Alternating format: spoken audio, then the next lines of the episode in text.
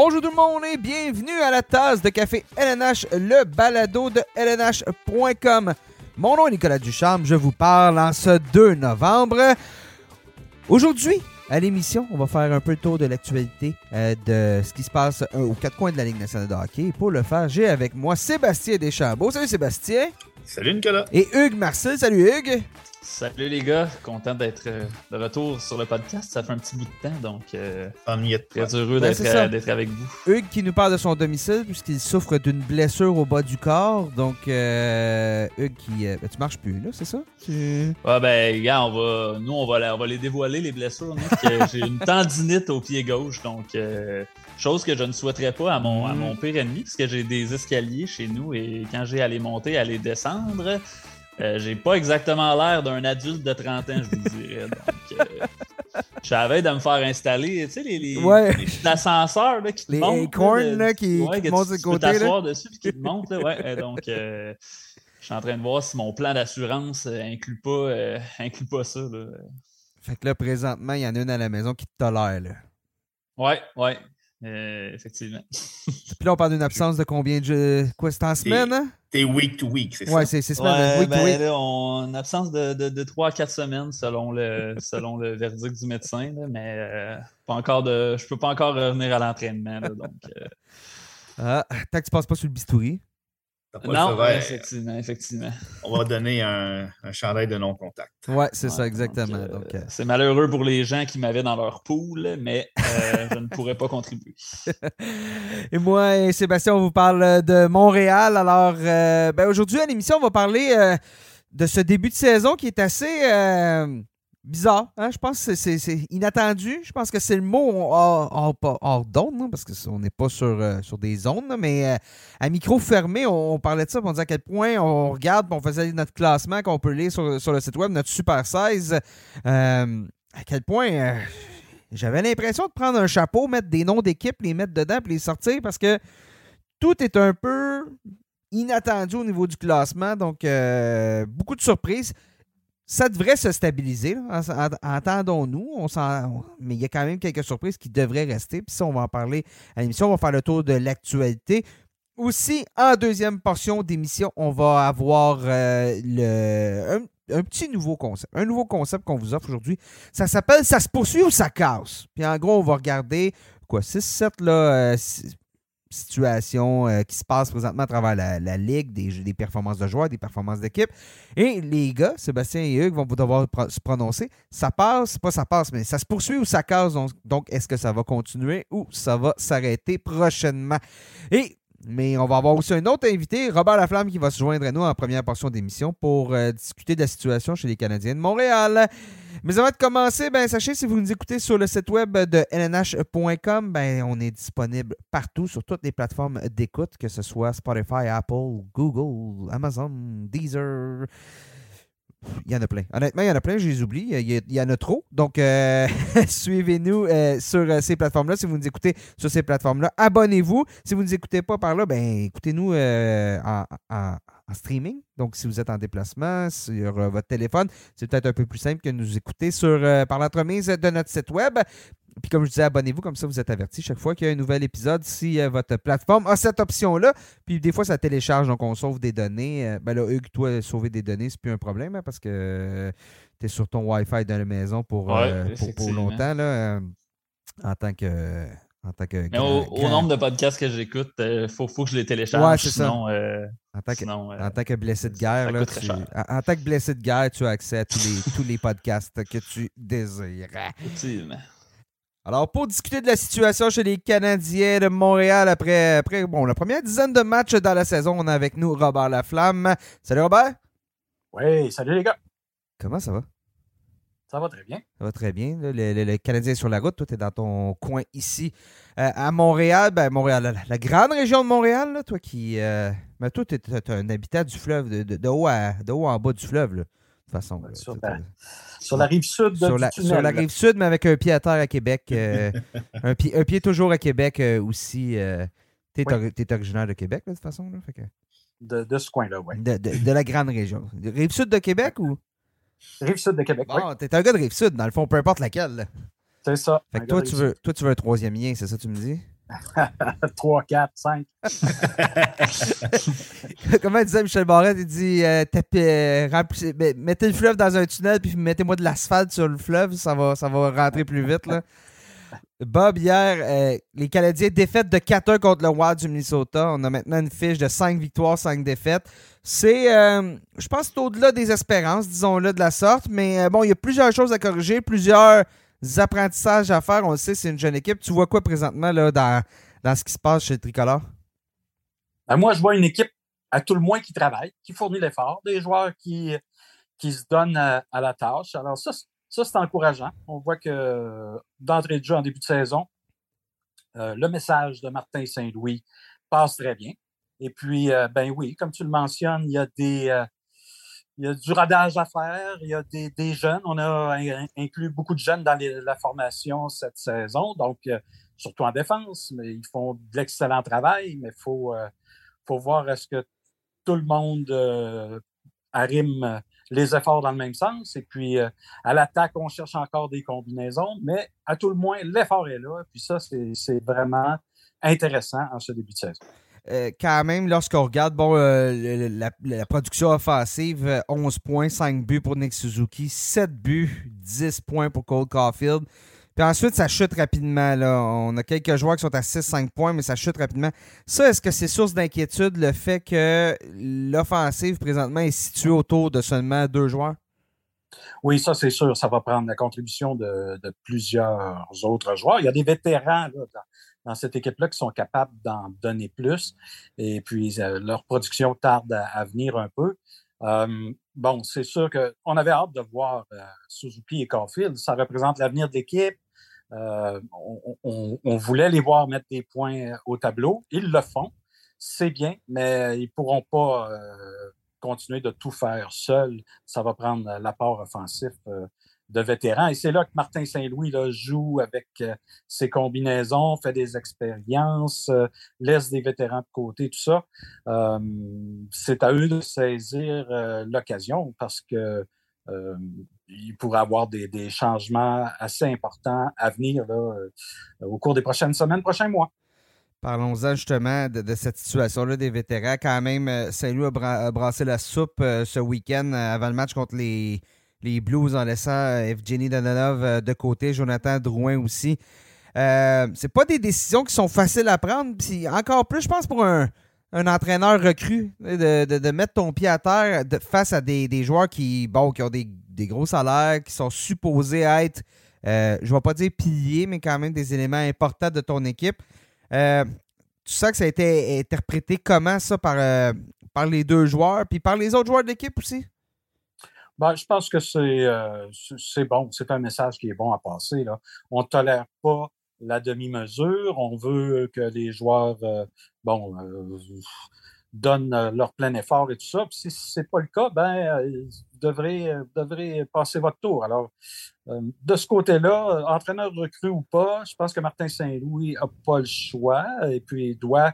il a établi ses standards avec les joueurs en début de saison ceux qui ne sont pas capables de les atteindre, ben à ce moment-là, il n'a pas le choix de, de, les laisser de côté ou de faire appel à d'autres joueurs. Sinon, euh, au sein du groupe, on, va, le constater rapidement, puis euh, ça pourrait dégringoler à partir de ce moment-là. là.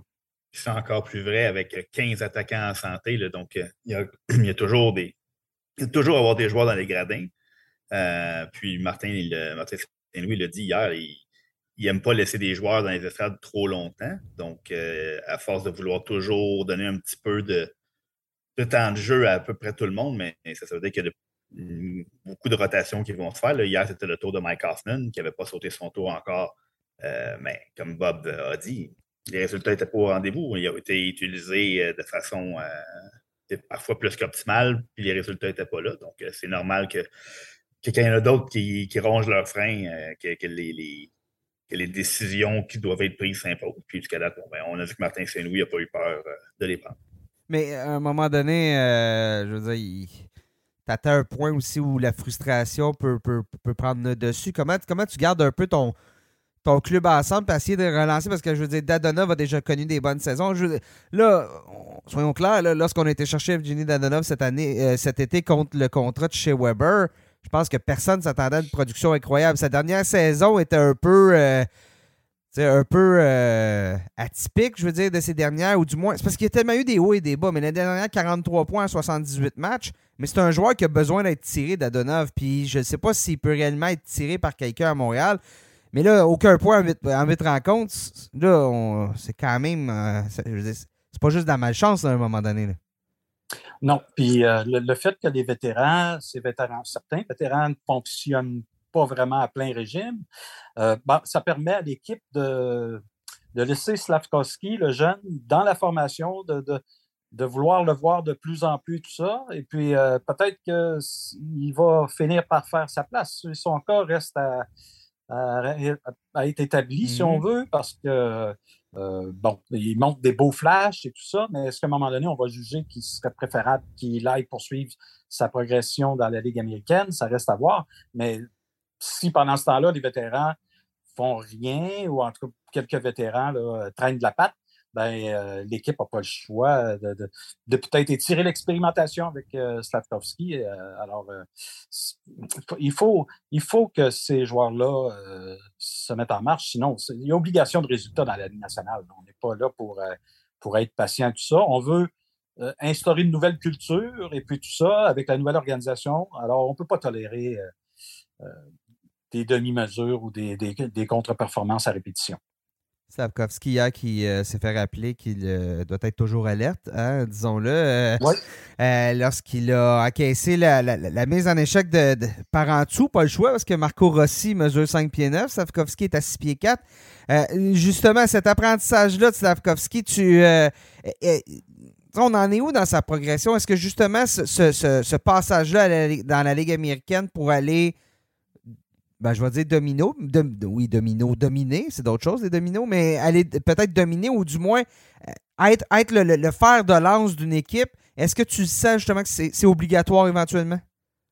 Ben, on va peut-être en arriver là, effectivement. Euh, moi, je pense que dans le cas du jeune, on essaie de voir encore, de cerner quel type d'attaquant il peut devenir dans la Ligue nationale. On sait qu'il possède un bon tir, il peut être physique, mais je ne pense pas que c'est vraiment une de ses principales qualités, le jeu robuste ou tout ça, mais euh, il, va l'apprendre euh, possiblement. Il n'aura pas le choix, comme on l'a vu hier, comme tu le mentionnais. Euh, il a un peu mal paru sur cette séquence-là. il doit être un peu plus solide sur ses patins qu'il l'a été hier. il, avait l'air de moi à patinoire quand j'oublie de jouer, là, puis je suis un peu perdu sur, la glace. C'est ça. Alors, ça, il y a beaucoup d'apprentissage encore à faire. Il ne faut pas oublier que c'est un jeune de 18 ans. Euh, il arrive dans la Ligue nationale. Pour lui, tout est nouveau et tout ça. Mais il faut lui donner le temps. Je pense qu'il a la bonne attitude. Euh, si ça n'avait pas été le cas, je pense qu'il serait déjà dans la Ligue américaine. Il veut apprendre. Il est ouvert d'esprit. Euh, il a de l'entrain, de l'enthousiasme euh, quand il est là. Euh, on le voit quand il arrive dans le vestiaire après une séance d'entraînement. Euh, il est lumineux, puis bon, il, se fait taquiner par ses coéquipiers. Alors, tu sais, il met, il met de l'ambiance, comme on dit, dans, le vestiaire. Il est très charismatique. C'est un jeune qui, qui, qui, qui, est verbomoteur, qui aime ça parler. Alors, je pense que tant qu'on va voir qu'il ne perd pas son enthousiasme et puis qu'il ne commence pas à se poser trop de questions, puis qu'on on va, on va poursuivre l'expérimentation, mais à un moment donné, si, euh, si on voit que, bon, ça. Parce que le rythme dans la Ligue nationale va augmenter. On a franchi les 10 matchs. Là, à 20, ça va être autre chose. Il faut qu'il soit capable de suivre ce rythme-là. Alors, ça, ça reste à voir. Euh, ça va être intéressant à surveiller. C'est, euh, on, parle de, justement de jeunes joueurs. S'il y avait une inquiétude au début de la saison chez les, chez Tricolores, c'était bien la, brigade défensive. seulement David Savard avait 250 matchs, plus de 250 matchs d'expérience dans la LNH. Edmondson sur, euh, Joel Edmondson sur la liste des blessés. Le travail de Caden Goulet, le travail de Jordan Harris, qui sont présentement les, les deuxième et troisième défenseurs les plus utilisés dans la ligue chez les recrues, c'est au-dessus des attentes là, présentement. Ah oui, c'est vraiment, c'est vraiment impressionnant. Euh, moi, personnellement, je, sais que ce sont deux bons jeunes défenseurs très prometteurs, mais je ne m'attendais pas à ce qu'ils un impact aussi immédiat sur, sur l'équipe. C'est sûr que, bon, Madison n'étant pas là et puis Joel Edmondson n'ayant pas commencé la saison, ça leur a permis d'avoir un, rôle plus grand au sein de l'équipe. Puis bon, ils répondent à l'appel de façon admirable. Chapeau à eux. Ce sera intéressant de voir maintenant avec le retour imminent d'Edmondson, semble-t-il. Et puis bon, Matheson va finir par revenir également. Euh, quelle couleur va prendre cette brigade défensive-là? Euh, et puis, elle devrait être en principe être encore plus efficace. Mais il y a le jeune euh, Chakai aussi mm-hmm. qui, fait sa marque.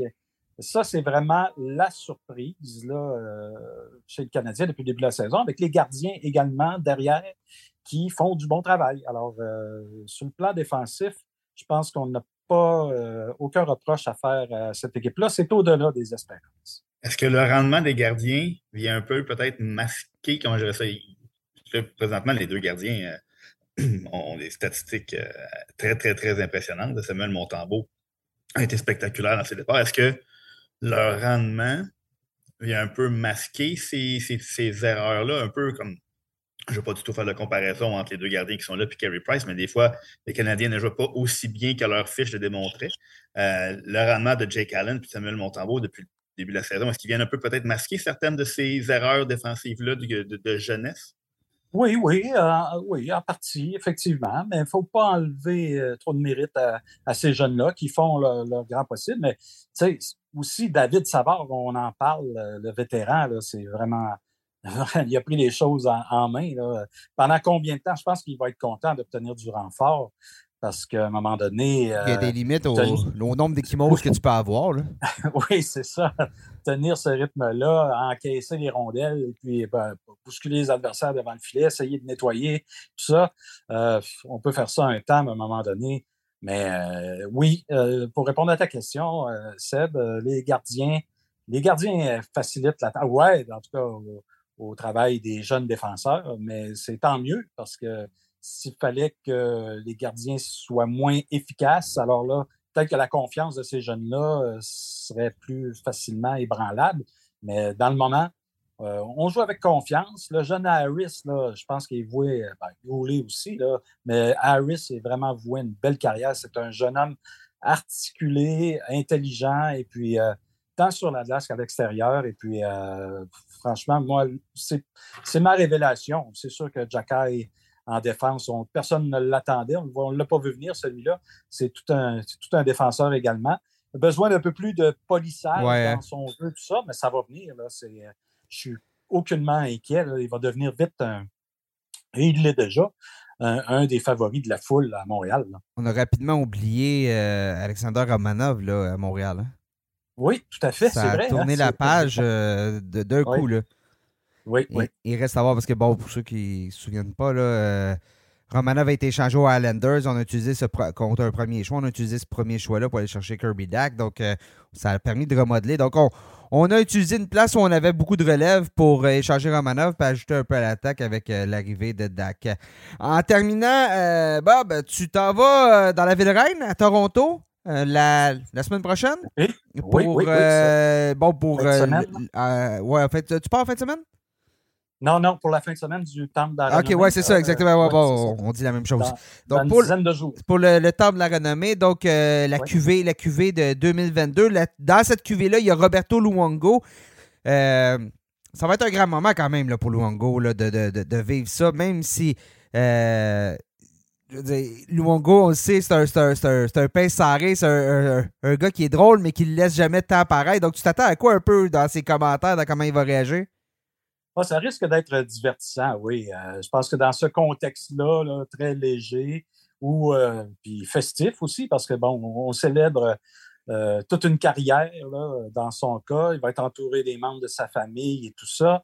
je pense qu'il va donner, il va, on peut s'attendre à un bon spectacle de, la part de Roberto. J'ai euh, eu l'occasion de discuter avec euh, d'anciens joueurs et puis euh, au cours des dernières semaines, les textes sont apparaître là au début de la semaine prochaine, possiblement, sur notre site. Et puis, bon, on, me racontait des anecdotes et puis la façon dont il était à, l'interne. Nous, le Roberto Luongo qu'on a connu à l'extérieur, bon, il était peut-être un peu plus austère avec les journalistes, surtout que à Vancouver, il a été exposé beaucoup comme capitaine des, des Canucks pendant deux ans. Alors, euh, mais euh, ses anciens coéquipiers me, me disaient, il, il, était toujours comme ça avec nous. Tu sais, à l'interne, c'est le Roberto Luongo qu'on connaît maintenant sur Twitter grâce à son, euh, fameux compte Strombone. Alors, euh, on n'a toujours pas de preuve que c'est lui. Là. Euh, je fouillerai le dossier pour ouais, c'est ça. Mais c'est sûr que je pense qu'on va avoir du bon temps à, suivre dans, ces activités du temple de la renommée bientôt. C'est une cuvée quand même intéressante parce qu'en plus, il y a les frères Cédine, donc tu sais que ça va se ça va se pincer entre nous parce qu'on a joué avec, avec Luongo, donc chez les Canucks. Il y a Daniel Alfredson aussi du côté des sénateurs d'Ottawa. Donc, euh, on, a, quelques liens. Alfredson, bon, les gens, les gens de la région de l'Outaouais, pas très loin d'Ottawa, bien évidemment. Herb Carnegie aussi, comme euh, bon, était un des premiers joueurs noirs euh, dans le, dans le hockey. A joué ici au Québec hein, quand même. Carnegie a joué avec Sherbrooke, entre autres, a joué avec les As de Québec. Donc, il, quand même une cuvée, je ne vais pas dire locale, c'est pas du tout ce que je dis, là, mais euh, quand même une cuvée, une cuvée très intéressante. Puis bon, et euh, aussi au niveau hockey féminin, Erika Salinen, euh, joueuse de l'équipe finlandaise nationale. Donc une cuvée, une cuvée, une cuvée qui va être intéressante. Je pense qu'on va avoir des bons moments là, sur, sur la scène dans les entrevues. Oui, oui, oui, oui. C'est toujours, toujours un événement agréable à couvrir. Les, les, gens sont, sont de bonne humeur. C'est le fun dans ce temps-là. En plus, deux anciens. Le match des anciens, vas-tu aller voir ça? C'est quand même deux anciens joueurs des Nordiques de Québec, là? oui, oui, ça se peut que j'aille faire un tour. Euh, l'équipe Sundin contre l'équipe Lindros, ça se dit-tu c'est un ancien joueur, techniquement? Oui, oui, hein? oui, Il appartenait à l'équipe. Il n'a pas mis le chandail, mais il appartenait à l'équipe Eric Lindros. Ah, il l'a mis au repêchage. Il l'avait mis au repêchage, je pensais qu'il. Non, non, il l'avait pris dans Il l'avait pris dans ses mains, c'est ça. Avec, euh, et Pierre Pagé avait un visage vraiment resplendissant en voyant. Euh, le, tout se dérouler devant lui, ça, ça vaut la peine. C'était la grande question la veille. J'étais là, moi, ce repêchage-là. C'était mon premier repêchage à vie dans la Ligue nationale. Ah ouais. Puis on se posait tous la question est-ce que Lindros va porter le chandail? Il l'avait pris dans ses mains, mais il, s'était promené euh, toute la journée avec dans ses mains. Peut-être qu'à un moment donné, sa mère Bonnie lui a enlevé, mais il ne l'avait pas porté. Ça avait été. Euh, ça devait être le Festival du Malaise quand même? Oui, oui, oui. Euh, Festival du Malaise. Ça a été ça demeure à ce jour encore, je pense, une de mes, euh, je dirais pas de pire journée, mais une de mes journées les plus occupées de ma vie parce que dans ce temps-là, il y a beaucoup de Québécois qui étaient repêchés en première ronde. C'était l'année de Philippe Boucher, un de nos chroniqueurs, repêché par les Sabres à Buffalo. Ouais. Euh, eu Martin Lapointe et tout ça. Alors moi, je couvrais les choix des Canadiens, les Québécois, puis il y avait euh, les Nordiques avec Lindros. Alors euh, j'ai terminé ma journée très tard. C'était toute la même journée à ce moment-là. C'était pas sur deux jours. Alors j'ai terminé mon samedi soir autour de 10h, 10h30. Un petit vendredi. Un petit vendredi. Un petit samedi. Un petit samedi, ouais. oui, oui, c'était samedi. Hey Robert, merci d'avoir été avec nous aujourd'hui sur le balado. Ça m'a fait plaisir. Yes, on s'en parle bientôt. Bonne continuation. OK, bye. On poursuit avec un petit tour d'horizon de ce qui se passe à travers euh, la LNH et euh, je peux vous dire, messieurs, vous, vous dormiez probablement hier soir lorsque ça se produisait. Moi, j'étais au travail, j'étais de garde euh, au, poste et j'ai vu ce qui est probablement la plus belle chose qui se passe à travers la LNH depuis le début de la saison, la renaissance de Eric Carson. Hier soir, trois buts, une passe, son premier tour du chapeau en carrière. Qu'est-ce qui se passe avec Eric Carson que plusieurs, disons-le, plusieurs de nous avaient. Je, vais utiliser le mot enterré, là, ou du moins on ne le voyait plus comme le joueur qu'il était à l'époque où il a gagné deux fois le trophée Norris avec les sénateurs. Jusqu'à présent, cette année, 9 buts, 15 points en 12 matchs. Les Sharks qui, euh, ben, qui ont trois victoires déjà là, ça aussi euh, pour une équipe qui est grandement en reconstruction, puis il y a eu plusieurs changements. On, s'accroche. Hier, on est passé près, on a remonté contre les Ducks, puis avant de s'incliner 6-5 en fusillade. Mais Carson, comment vous expliquez ça, ce qui se passe avec euh, Carson présentement? Ben, c'est son corps tient le coup. C'est déjà une, première, étape. Ensuite, son, euh, son utilisation. On veut pas, on, partageait avec, euh, le travail avec Brent Burns beaucoup dans les dernières années. Maintenant, c'est l'équipe d'Eric Carlson à la ligne bleue. Donc, on, lui donne toute la glace qu'il est capable de prendre. Puis, euh, c'est ça donne des résultats assez exceptionnels euh, qui, sur lesquels je ne rechignerai pas parce que je l'ai dans une Puis je suis très content. Moi aussi. Euh, Hugues, tu as écrit une chronique ce matin sur le site de NH.com. Tu es allé vraiment en détail sur ce qui se passe avec Carson. Euh, tu as dû d'ailleurs refaire une partie de ta chronique parce que tu n'avais pas vu venir ce qui s'est passé hier soir. Donc, tu m'as dit, tu m'as dit écoute, ça, c'est ma chronique. là ça devrait être correct avec ce qui va se passer ce soir. Peut-être un but, on verra bien. Trois, c'est beaucoup. Là, je veux dire, Carson, présentement, c'est le deuxième meilleur buteur de la, LNH, toutes positions confondues. Ouais, ben, il y a un peu, il y a une part de chance là-dedans. Je veux dire, Carlson a décoché 32 tirs et a marqué 9 fois. Donc, faites le calcul, ça fait euh, presque 30% de ses tirs qui entrent dans le filet. Là. on, ça tiendra pas. Là. Il va pas marquer, euh, va pas marquer 70 buts cette saison. Là. Je veux dire, euh, je pense qu'on, je pense qu'on en est tous conscients. Euh, par contre, c'est ce que je disais dans ma chronique justement, c'est ça s'est un peu produit avant que, que ça s'est produit avant que je la publie, mais c'est qu'il y avait les, Sharks, les attaquants des Sharks c'était extrêmement malchanceux. On pense à Timo Meyer qui décochait énormément de tirs sans trouver le fond du filet. Même chose pour Thomas Sertel c'était comme évident que même si les Sharks sont pas une équipe qui, qui, va remplir le, filet soir après soir, je pense que du côté des Sharks, il faut être réaliste. Là, on va probablement être plus près d'une bonne position euh, dans la loterie Connor Bedard que d'une. Euh, que, d'une place en, séries éliminatoires de la Coupe Stanley. Mais reste qu'on a tellement d'attaquants qui manquaient de, de chance que je me disais, euh, bon, effectivement, Carlson va peut-être ralentir au chapitre début, mais lorsque les attaquants autour de lui vont se mettre à trouver le fond du filet un peu plus régulièrement, ben lui va amasser des, euh, un peu plus de mentions d'aide. Je veux dire, Carlson, ça a toujours été un fabricant de jeu avant d'être un, marqueur de but. Il y a eu, je pense, une saison de 20 buts ou euh, deux saisons de 20 buts, en fait. Mais bon, c'était. C'est un joueur qui crée pas mal plus d'offensives en fabriquant des jeux qu'en marquant des buts. Donc, la chance l'aide un peu. Donc, moi, est-ce que ça va ralentir? Je crois que oui au chapitre début, mais je pense que, euh, et on l'a vu hier soir, quand les attaquants des Sharks comme Meyer vont recommencer à marquer, ben, va, euh, va, euh, amasser des mentions d'aide et son total de points, je pense, va bien s'emporter. là, la question, c'est peut-il rester en santé? Parce qu'on mm-hmm. l'a vu au cours des, dernières saisons, c'est principalement ça le problème, c'est qu'il reste jamais en santé. Il se blesse toujours, mais Seb en a parlé avec le départ de Brent Burns qui est rendu avec les Hurricanes de la Caroline. Carlson est le seul défenseur au profil offensif là, chez les Sharks. Donc, toutes les minutes offensives sont à lui.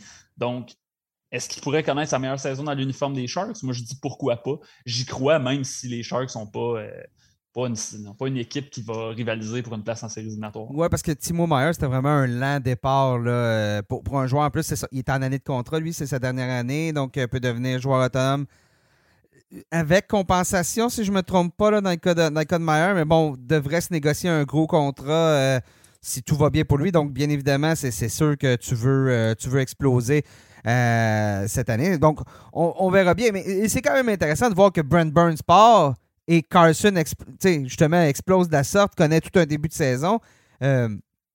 ça remet en question aussi le fait que pendant toutes ces années-là, on a eu un, monstre à deux têtes, un peu à la ligne bleue, qui prenait qui prenait autant d'espace. Puis c'est pas que Carson n'obtenait pas de temps de jeu, c'est pas que Carson n'obtenait pas euh, d'options. Il était sur le premier avantage numérique, il était, euh, euh, je crois, le défenseur le plus utilisé, mais on dirait que ça ça fonctionnait pas avec Brent Burns, ou en tout cas, on verra bien. Là. je pense pas que c'est juste une question du fait que c'est coupé les cheveux. Là.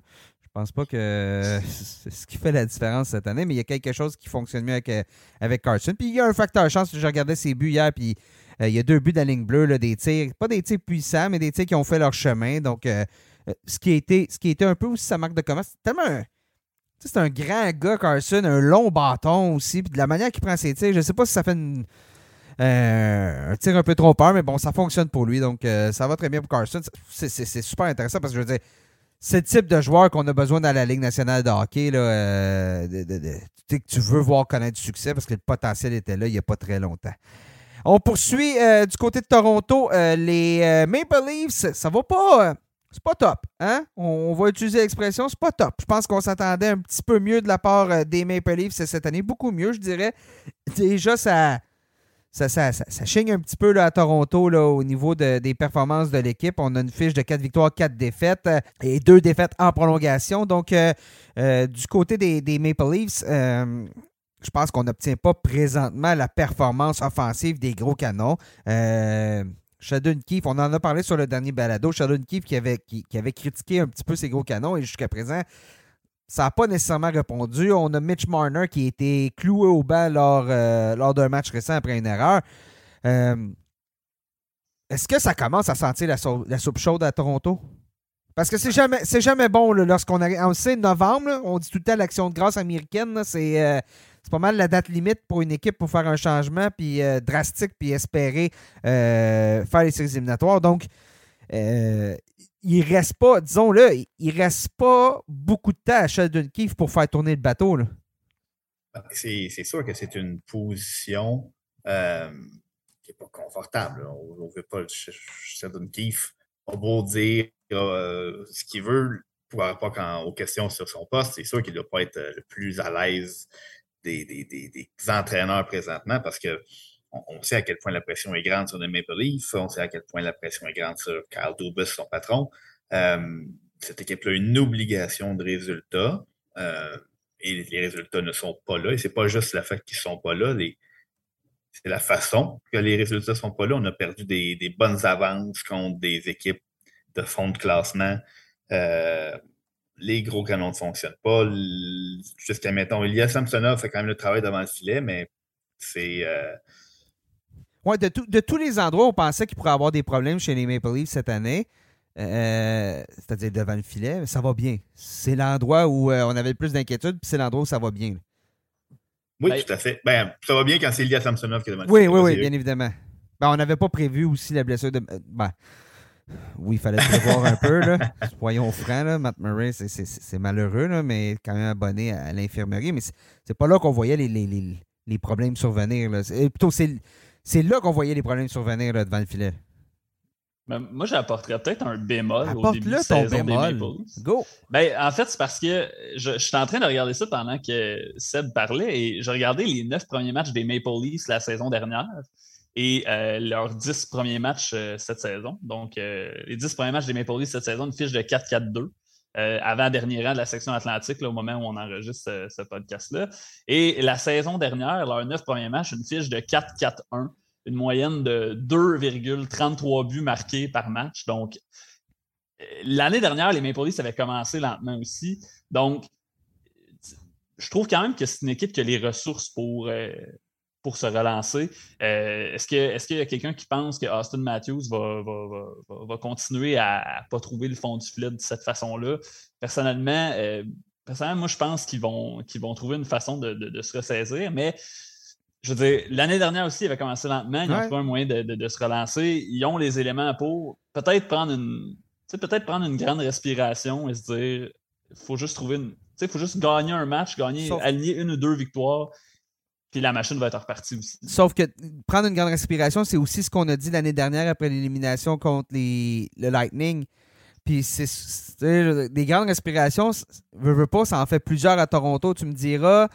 Quand on prend une grande respiration, c'est bon pour nous, mais des fois, quand on en prend trop, là, on fait comment l'hyperventilation ou en tout cas, on a de la misère à respirer. Là, ben non, mais là, tu m'as charrue devant les un petit peu dans le sens où là, tu es déjà rendu en séries éliminatoires. Là, je veux dire. Non, non, ce que, ce que je veux dire, c'est que la, mèche est... de plus en plus courte à Toronto. Ah oui, absolument. Mais je veux dire, est-ce que. Je pense pas que. Tu sais, je sais pas, je ferais, je ferais peut-être pas de mouvement euh, drastique. Il n'y a, pas de mouvement à faire. C'est ça. Le seul mouvement à ben, faire, c'est si on décide de changer d'entraîneur. C'est le seul, parce qu'avec bon, la réalité du plafond salarial, euh, ça, sinon, c'est n'est pas d'aller chercher des joueurs pour relancer cette équipe-là. Il faudrait en sortir de l'alignement pour pouvoir leur faire la place. absolument. Euh, on va mourir, vivre et mourir avec cette, cette formation-là à Toronto. L'absence de Jake Martin fait évidemment très, très mal. Euh, une brigade défensive qui est peut-être pas nécessairement la, force de cette équipe-là. mais, mais, mais, le problème n'est pas. Oui, mais je veux dire, ils sont 21e, le 3 buts par match, mais c'est 2,7 buts par match depuis le début de la saison qui, qui, qui comme on dit chez les jeunes, qui est flabbergastant. Oui, mais comme je rejoins Hugues, ça, va débloquer. Euh, cette équipe-là a trop de talent. C'est sûr que quand on est placé sous le microscope de, la, du marché de Toronto, euh, on va en entendre parler toute l'année, puis ça va être un bruit de fond toute l'année, euh, jusqu'à temps que cette équipe-là arrive en série. Puis, il pourrait, on a déjà dit dans, dans des balados précédents, il pourrait gagner 80 matchs cette année, et ça ne voudra rien dire si jamais ils perdent en, série. ils pourraient entrer par la deuxième place de quatrième house avec euh, Austin Matthews qui a compté 22 buts cette saison. Mais si on se rend loin en série, ça sera tout oublié. Donc, de savoir être Sheldon Keefe que la seule façon de donner un électrochoc à cette équipe-là et passe par un changement d'entraîneur, mais c'est sûr que tu peux, tu y penses. Euh, mais lui, il ne peut pas commencer à penser en, ces termes-là. Euh, va continuer à diriger l'équipe au, meilleur de ses connaissances. Puis, euh, je ne vois pas cette équipe-là traîner dans les bas-fonds. Par contre, si du côté de Carl Dubus, on décide qu'il y a un électrochoc qui, qui, doit être donné, ben, c'est évidemment que, c'est la solution, entre guillemets, facile. Est-ce qu'il peut le donner? Ah, regarde, ça, Lui, il, il, en est à sa, dernière année de contrat, le Cardobus. C'est le même principe que Marc Bergevin et euh, Dominique Ducharme l'année dernière à Montréal. Tout à fait. Puis, euh, c'est pour ça que c'est le seul. C'est sûr que Sheldon Keefe, il, pas, je, suis convaincu qu'il n'est pas. Euh, gros, pas dans une roche. Quand il se posait des questions après un match sur son, sa possible sécurité d'emploi, si lui, si, lui n'avait pas pensé, il y en a qui vont lui se charger de lui rappeler que ça existe. Mais euh, il ne peut pas commencer à diriger en ayant peur de perdre son emploi. Il va continuer à diriger son équipe comme il le fait, comme il pense qu'il doit le faire. Et puis, est-ce que est-ce que ça va passer par là? Ben, on, va le savoir très prochainement. Parce que, euh, c'est une question, on compte plus en jours qu'en bon, semaine. Ben, c'est que si les, les, défaites continuent de s'accumuler, ça va aller rapidement, peut-être. Si jamais on, a une séquence de quatre victoires, puis on se reparle dans le prochain balado, puis que euh, les Maple Leafs euh, très bien dans le prochain balado être au sommet de Atlantique. on l'a vu quand on fait notre classement du Super 16, c'est les ça bouge énormément depuis le début de la saison. Donc, on va se. Moi, je suis jamais convaincu que cette équipe-là va faire les séries, que c'est une des meilleures équipes de la Ligue nationale. Euh, présentement, c'est pas reflété au classement, par contre. Ça se pourrait que dans deux semaines, on, ouvre le balado et que ce soit un discours d'un côté comme de l'autre, un discours vraiment euh, aux opposés. Là. Donc, comme je disais. Sheldon ça... pour le Jack Allen. Ouais, c'est ça. Ouais, on verra, on verra, on verra. On sait jamais. On va pas, on va pas l'enterrer avant ça. Mais oui, c'est à surveiller parce que je veux dire, le comme je disais tantôt, la mèche est courte, puis le temps avance rapidement. On le sait, euh, l'action de gaz, c'est comme le point là, où. Ben, pas pour faire les séries. cette équipe-là va faire les séries. Il y a des limites à. Des limites à ce que à quel point ça peut mal tourner pour une équipe de ce, calibre-là, mais euh, ça prendrait des blessés bien plus que des performances pour pas faire les séries éliminatoires. Je pense un peu à Vegas l'année dernière. Une autre équipe pour qui ça va mal et euh, qui pourtant qui, a du talent, à mon avis, ce sont les Blues de Saint-Louis. On vient de, perdre cinq matchs de suite. On a été dominés. Euh, les gros canons de l'équipe, les jeunes, les fameux Robert Thomas, Jordan Cairo, euh, surtout Cairo, 3 points en 8 matchs. Pavel Buchnevich a été blessé. On cherche un peu. C'est une équipe qui, normalement, devrait se battre pour le sommet de la section centrale. Et là, bon, comme à Toronto, on a dit, bon, est-ce que le poste de Craig Berube est est en jeu? Là-bas, bon, le, directeur général a dit non. Et ce qu'on a dit, c'est que les joueurs ne travaillent pas. C'est un problème d'effort. C'est un problème d'effort, tout simplement. Il y a eu quelques changements chez les Blues de cet été. Mon départ de David Perron, entre autres, qui était quand même lors de ses, quoi, ses 42 passages avec l'équipe, va avoir été. C'était un, un, gars de noyau, là, David Perron, il l'a dit lui-même. Lui-même l'a dit, il l'a mal pris ce départ-là parce qu'il pensait à être un blues de Saint-Louis pour encore longtemps. Mais bon, jusqu'à temps qu'il revienne à Saint-Louis dans 3, 4, 5 ans, on verra bien ce qui va se passer. Mais les blues, euh, Hugues, ce qui m'inquiète avec les blues, c'est qu'au niveau gardien de but, tout le temps un petit peu de doute avec Jordan Bennington. Euh, l'année dernière, été difficile. Puis Thomas Grice, à mon avis, pas celui qui peut faire le travail pour venir le sauver, comme, comme Bennington avait fait dans le temps venant sauver Jake Allen. Tu te souviens l'année de la Coupe Stanley? Oui, effectivement. Euh, Bennington, ça avait bien commencé sa saison, par exemple. Oui, c'est ça qui est. Deux ou trois victoires. Euh, c'était à l'opposé. Oui, c'est ça, des, pourcentages de, autour de 910, 920 par match, ça allait bien. Là, ça s'est gâté un petit peu dans les, dans les derniers matchs parce qu'on a, euh, on, a accordé beaucoup de buts. Et bon, Bennington n'a pas été, a été, pas été étranger à ça. comme tu dis, Thomas Grice comme deuxième gardien, c'est pas non plus euh, c'est pas non plus parmi les, auxiliaires très très solides de la Je pense qu'on était mieux équipé avec Ville Yousso Oui, e, effectivement, mais bon, là, on se retrouvait avec un. Je pense qu'on voulait éviter une controverse de gardien de but. On s'est évité de se retrouver avec un, monstre à deux têtes devant, devant le filet des Blues. Moi, je pense que du côté des Blues, c'est un peu un, on est un peu dans une période de transition présentement. il y a quelques années, c'était bon, c'était Ryan O'Reilly qui, qui dirigeait cette, équipe-là. On se souvient gagner le trophée Conn Smythe quand l'équipe a, remporté la Coupe Stanley. Et là, on est un peu en train de procéder à un passage de flambeau à Saint-Louis. Donc, euh, on, tranquillement, O'Reilly tend ce flambeau-là à la, génération suivante de joueurs, les Robert Thomas, les Jordan Cairo.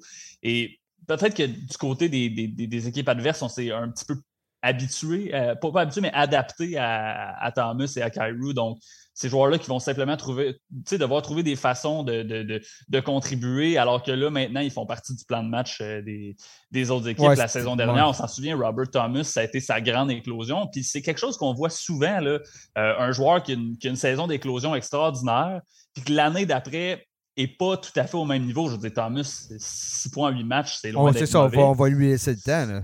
C'est ça. Il faut, peut-être simplement lui laisser le temps de s'habituer. Je veux dire, je pense à Matthew Barzell, la saison, sa saison recrue, je pense que ça fait 82 points. Saison d'après, et depuis, en fait, c'est un petit peu plus difficile.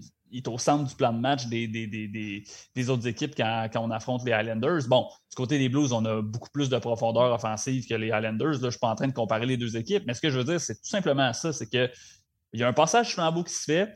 Et, maintenant, je veux dire, Robert Thomas, Jordan Carew sont au centre des plans de match des autres équipes. Et ça va, moi, je pense, prendre juste un petit peu de temps d'adaptation. Euh, c'est ça, le temps de s'adapter et, de se relancer. Mais euh, je veux dire, un peu comme les Maple Leafs, là, à Saint-Louis, on a une équipe qui, qui, qui, est bâtie pour aller loin en séries éliminatoires, puis une équipe qui est bâtie pour terminer en haut du classement. donc, euh, je ne suis, suis pas trop inquiet encore du côté de Saint-Louis c'est quand même intéressant ce que tu dis lorsque tu parles de, transition parce que Ryan O'Reilly et Vladimir Tarasenko vont peuvent devenir joueurs autonomes sans compensation à, la fin de la saison. C'est 15 millions de dollars les deux ensemble en salaire. Euh, on parle pas, j'amène pas le mot reconstruction, je ne vais surtout pas là, mais euh, est-ce qu'avec cet argent-là, euh, il y a peut-être des choix plus intéressants à faire que bon, deux joueurs qui ont, qui ont 30 ans? Parce que je, et je comprends, et O'Reilly et Tarasenko vont demander des contrats de 7, de 7 ans. Ça m'amène à 37 ans. C'est 37 ans, je vais être à la fin de mon de, de, ma carrière, mais je vais encore avoir, j'ai encore des, un bon 5 ans devant moi de bonne année.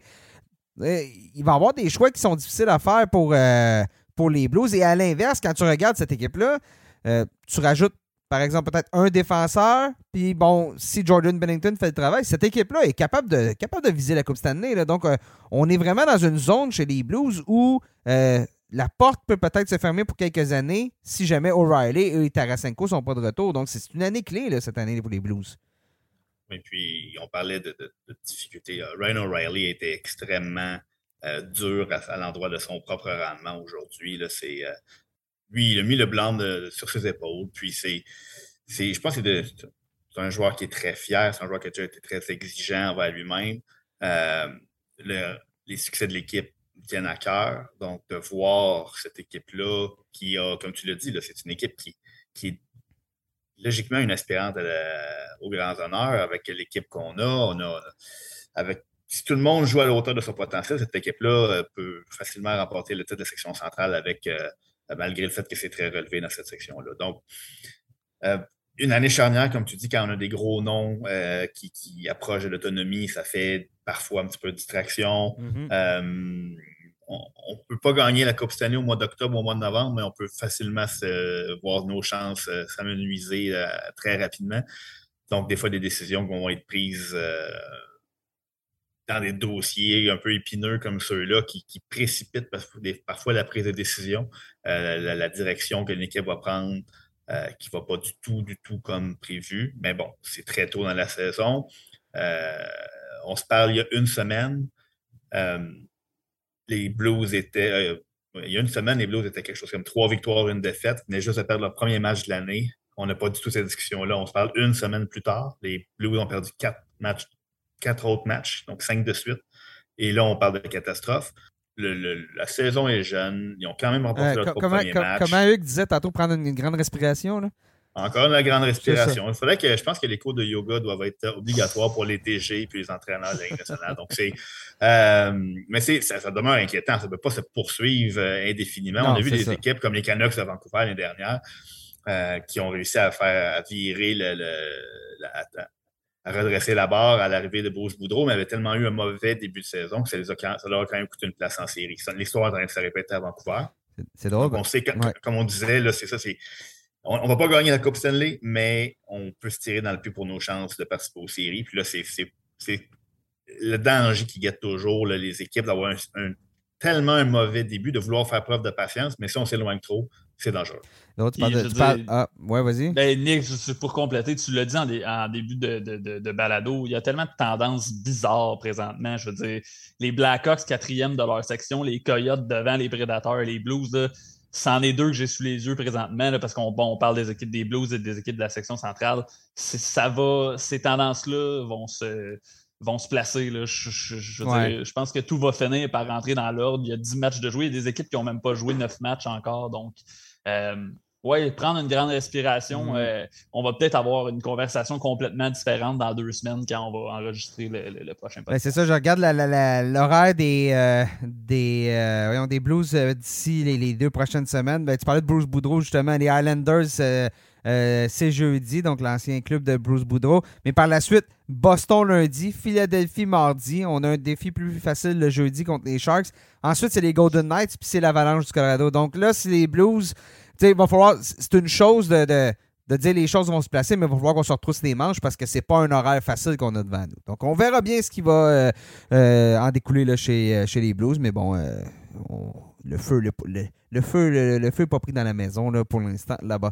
On fait un petit tour des blessures aux quatre coins de la ligue. Euh, mauvaise nouvelle chez les Ducks d'Anaheim. Jamie Drysdale, 4 à 6 mois d'absence avec une déchirure du euh, labrum de l'épaule.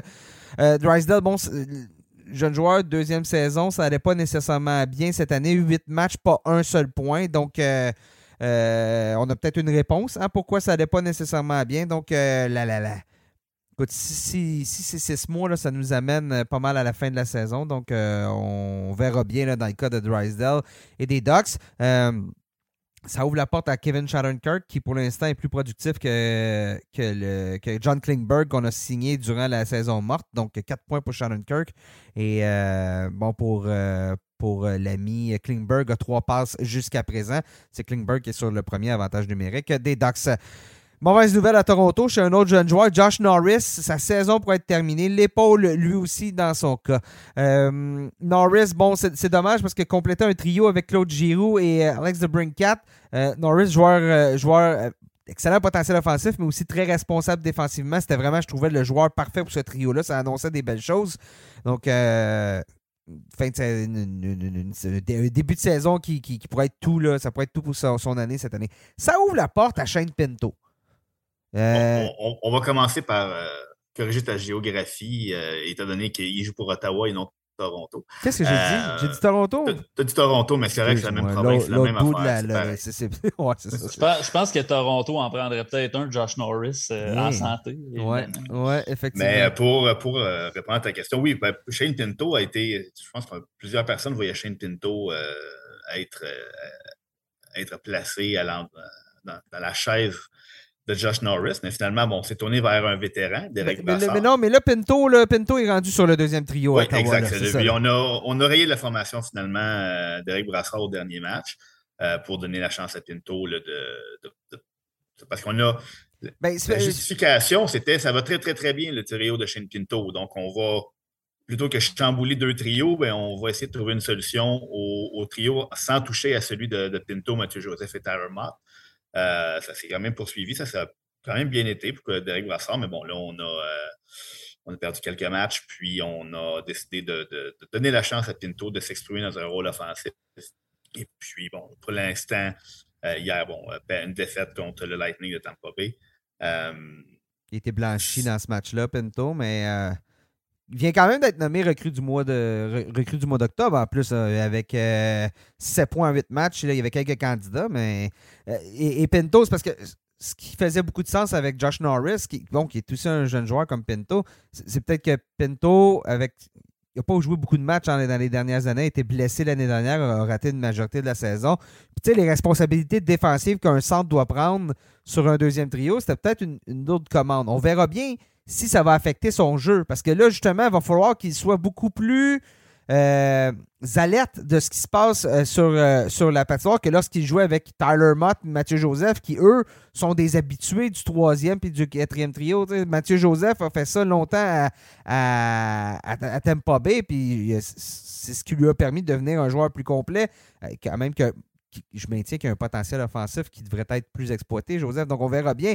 Mais c'est pas la même réalité là, pour Pinto dans, sa nouvelle, dans son nouveau travail. Là. Ben, c'est la ben qualité. Oh, excuse, vas-y, Hugues. Non, ben, vas-y, ça, ben, je veux pas. Je, je, ah Que, que de, que les, de, gars, de, ils, les gars, ils se coupent. Les gars se coupent. Ils ont trop de On s'excuse. Hugues, Hugues, Hugues, Hugues, Hugues a, parce que là, bien évidemment, on se regarde sur Zoom. Hugues a la main levée. Je veux parler. Sébastien rentre là-dedans comme s'il Je suis un bon élève, moi. Je suis ouais, un bon élève. Écoute, je levais la main en classe. ça, c'est la ah. réalité. C'est la réalité de faire ça à distance comme ça dans ton sous-sol avec ta blessure, ta, ta, ta grave blessure. Là. Oui, oui, effectivement. Non, Seb, vas-y, je te, je te laisse compléter. Euh, euh, je, te, je, te, laisse finir ce que tu disais sur Pinto. Puis, euh, ce que je disais, c'est que c'est surtout la, la, qualité des, de l'opposition. Quand on a des joueurs comme Giroud et ben Debrincat sur un trio, qu'on a un premier trio avec tout là, avec Brady Ketchuk, Drake Batterson, quand on évolue sur le. Euh, euh, je ne finis pas de le dire, sur le troisième trio. Ouais, c'est ça. Ben, si on est resté sur le troisième trio, ben, ça fait en sorte que l'autre équipe oppose des joueurs d'une de moins bon moindre qualité, entre guillemets, euh, on a peut-être des coups d'un petit peu plus franches. Alors qu'au centre de joueurs comme Brinket et Giroud, ben, euh, on est plus au centre du plan de match de l'adversaire. Euh, un petit peu moins facile peut-être pour un jeune joueur de trouver, de trouver la fraction de seconde pour euh, être plus être aussi efficace offensivement. Ah, c'est oh, exactement le point. C'est exactement le point que je voulais faire. Ah, c'était de le dire, c'était de le prendre ta place.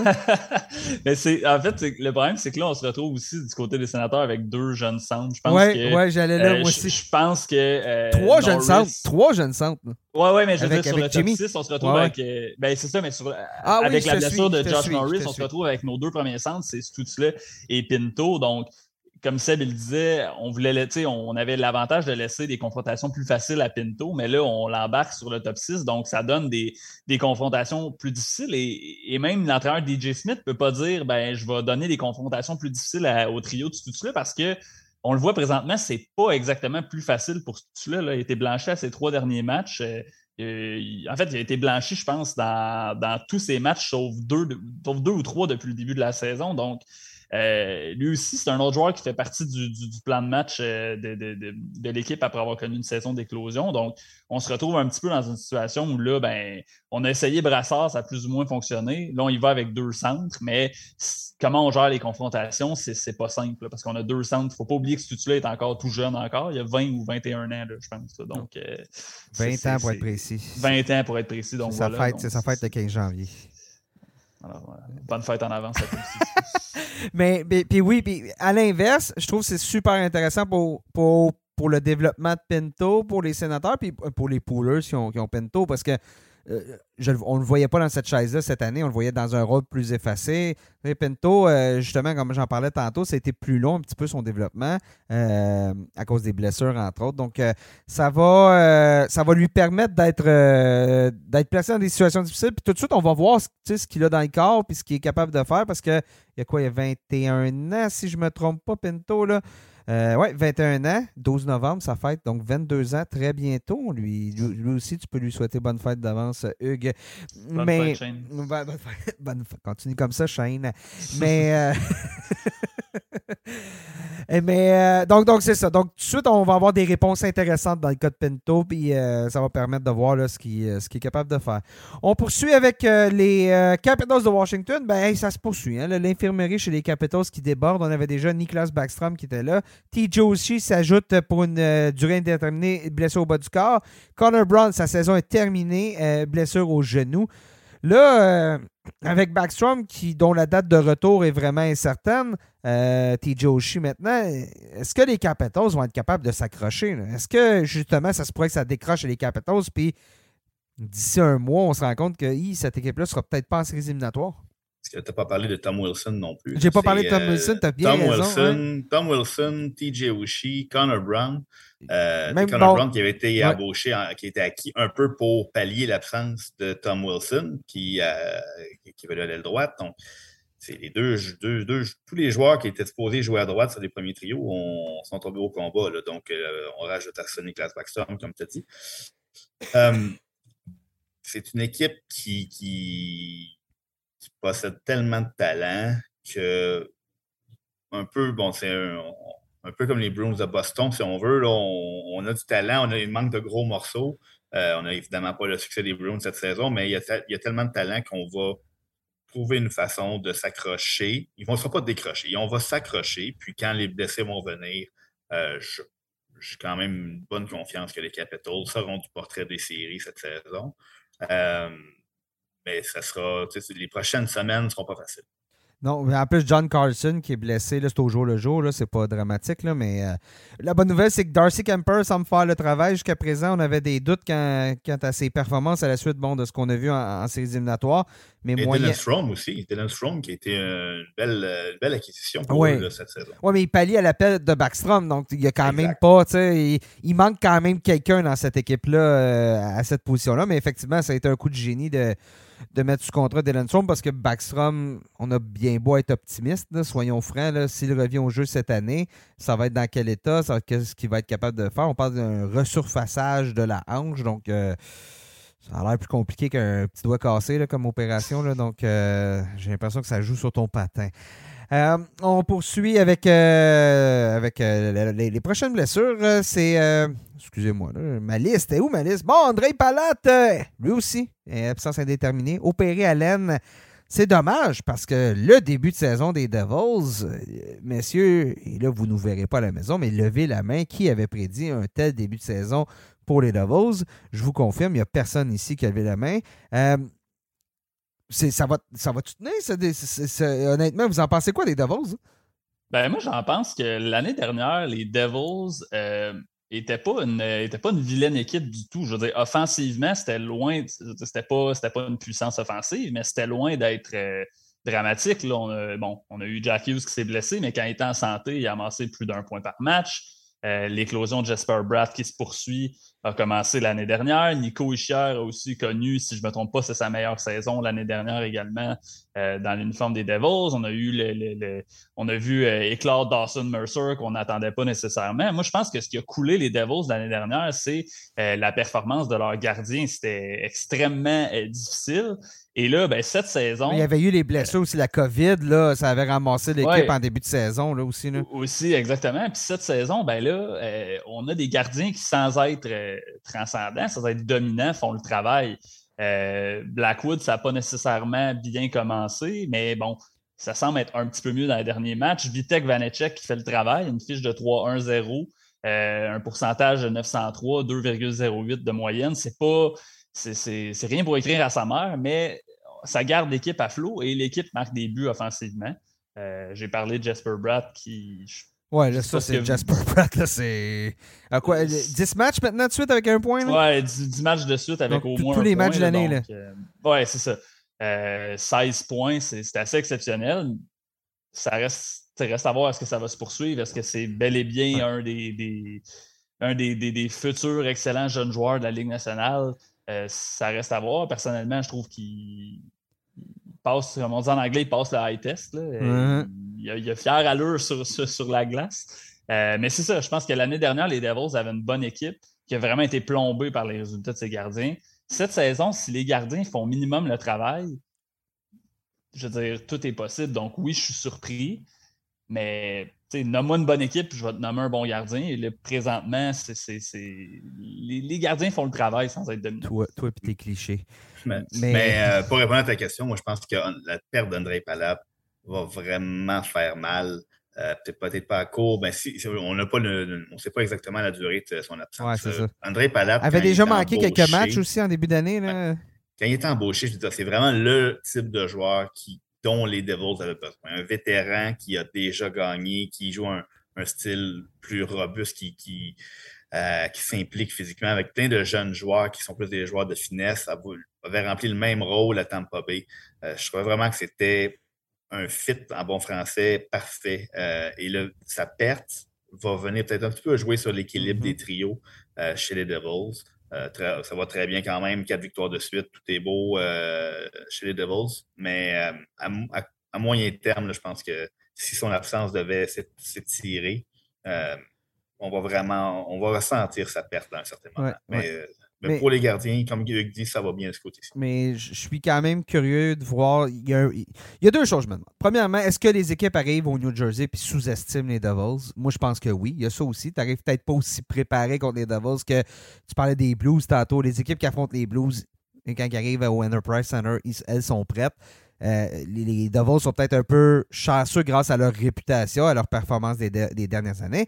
Mais à l'inverse, on a tellement, je trouve, on a une panoplie de joueurs qui pourraient exploser, qui sont dus pour exploser. Euh, j'ai participé à un, balado euh, du côté de notre, du, diffuseur, oui, de la LNH euh, en Suisse sur MySports. Puis la question qu'on me posait, c'est Nico Ischier. Est-ce que ce joueur-là est capable de faire, de s'approcher des 80 points? Est-ce que ce joueur-là peut réellement avoir un, un apport offensif majeur? 10 points en 9 matchs jusqu'à présent. C'est un joueur qui était dû pour exploser. Ça semble être jusqu'à date, ça se fait. C'était la même chose avec Brett. C'était la même chose avec Jack Hughes. Dougie Hamilton a connu une, saison, a été blessé l'année dernière, mais ce joueur-là a un potentiel. Tu as parlé de Mercer. Sharangovich a un certain potentiel. John Marino, c'est un joueur qui avait connu des belles, euh, à Pittsburgh, mais bon, a été, ça s'est calmé par la suite. Peut-il revenir à ce, à ce, à ce niveau-là?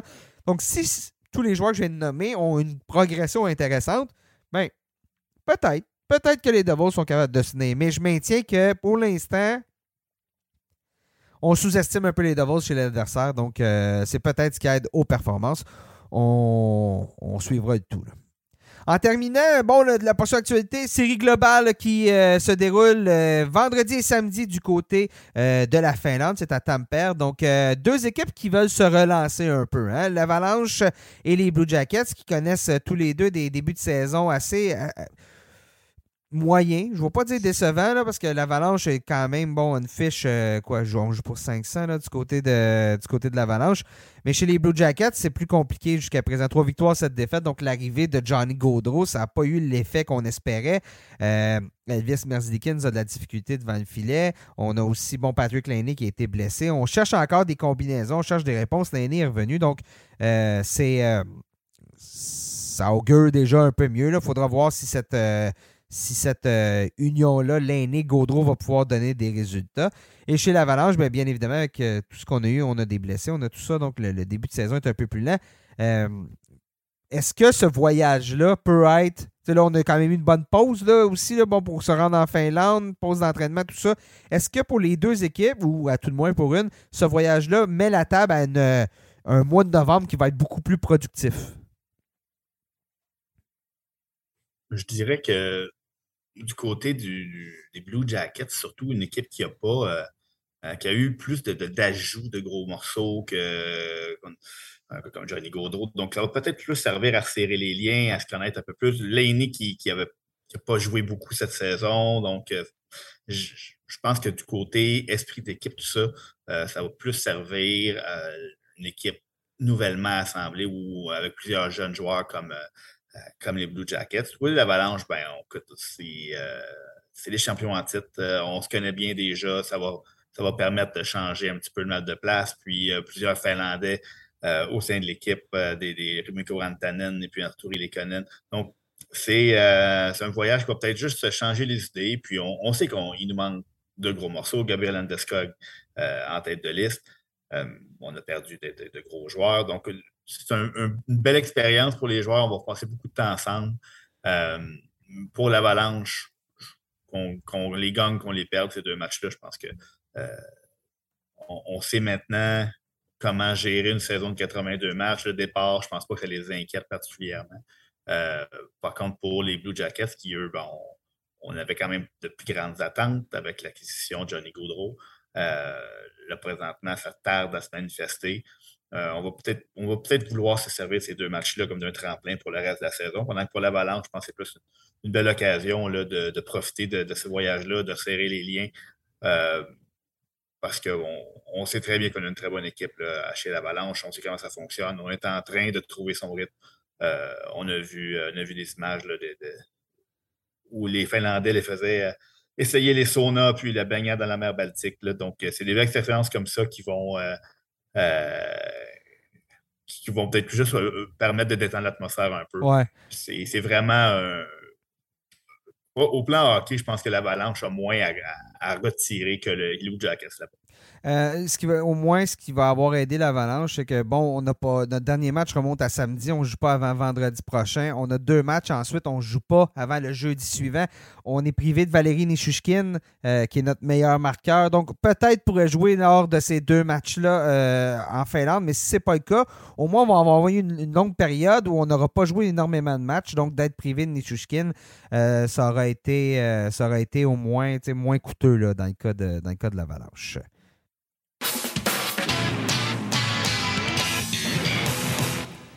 Si on est pour se lancer dans une portion de débat, messieurs, ça prenait le thème de 110% hein? Pour ceux qui ont connu 110% au Québec, euh, l'émission de débat sportif en fin de soirée, les gens en Europe, vous n'avez aucune idée de ce, dont on parle. C'est pas grave, ça, ça c'est correct.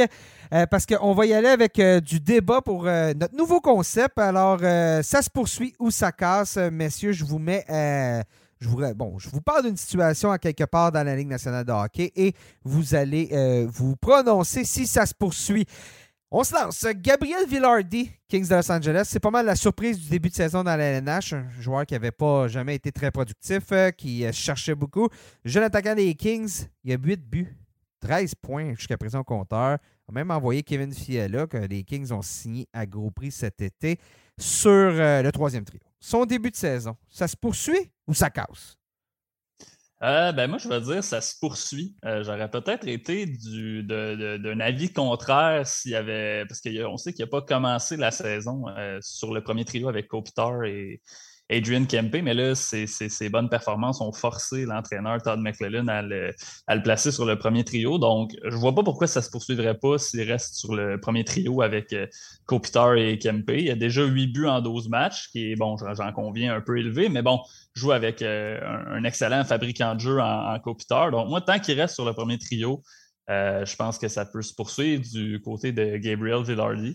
on, on, on en voit souvent des joueurs comme ça qui, euh, qui, sont, sortent un peu de nulle part. On l'a mm-hmm. vu l'année dernière avec Paige Thompson. Euh, donc, pourquoi ce ne serait pas Gabriel Villardi cette année? Donc, moi, je pense que ça passe. Je veux dire, ça, ça se poursuit, mais euh, ça ne va pas être. Bon, je pense que je ne prendrai personne en disant qu'il ne va pas finir la saison avec 55 buts ou quelque chose comme ça. Fait que ça casse. ça, va, ça, va, se poursuivre dans le sens où oui, ça doit être une bonne saison. Par contre, un pourcentage de tir de presque 30% euh, une utilisation sur le premier trio. On essaie d'équilibrer un petit peu les choses, mais euh, Kevin Fiala va revenir un jour sur le premier trio côté de Kopitar. C'est pour ça qu'on a fait son acquisition. Et dernièrement, la, la chance joue beaucoup pour, euh, pour M. Villardi. Présentement, il y a chaque fois que les Kings ont marqué un but, quand Gabriel Villardi était sur la glace à 5 contre 5, Gabriel Villardi a obtenu un point sur ce but-là. donc, il va y arriver des fois, il ne va pas toucher à la rondelle, puis que les, Kings, le retour du balancier va se faire sentir. Donc, sa production va, va je ne pas dire chuter, va baisser. Euh, il ne faut pas s'attendre à, ce qu'il maintienne une moyenne d'un point par match. Par contre, euh, euh, ça va quand même être une saison d'éclosion pour Gabriel Villard. Mais tu as plus à dire que ça casse ça, va se, ça va cassouner. Euh, ça va être une petite casse. Ça va, failer. Ça va failer. Ça va casser, mais tu vas pas aller le faire réparer. ça, va se, ça va se tendiniter. Pour, euh, Aïe, aïe, aïe, aïe, les coups, les coups bas.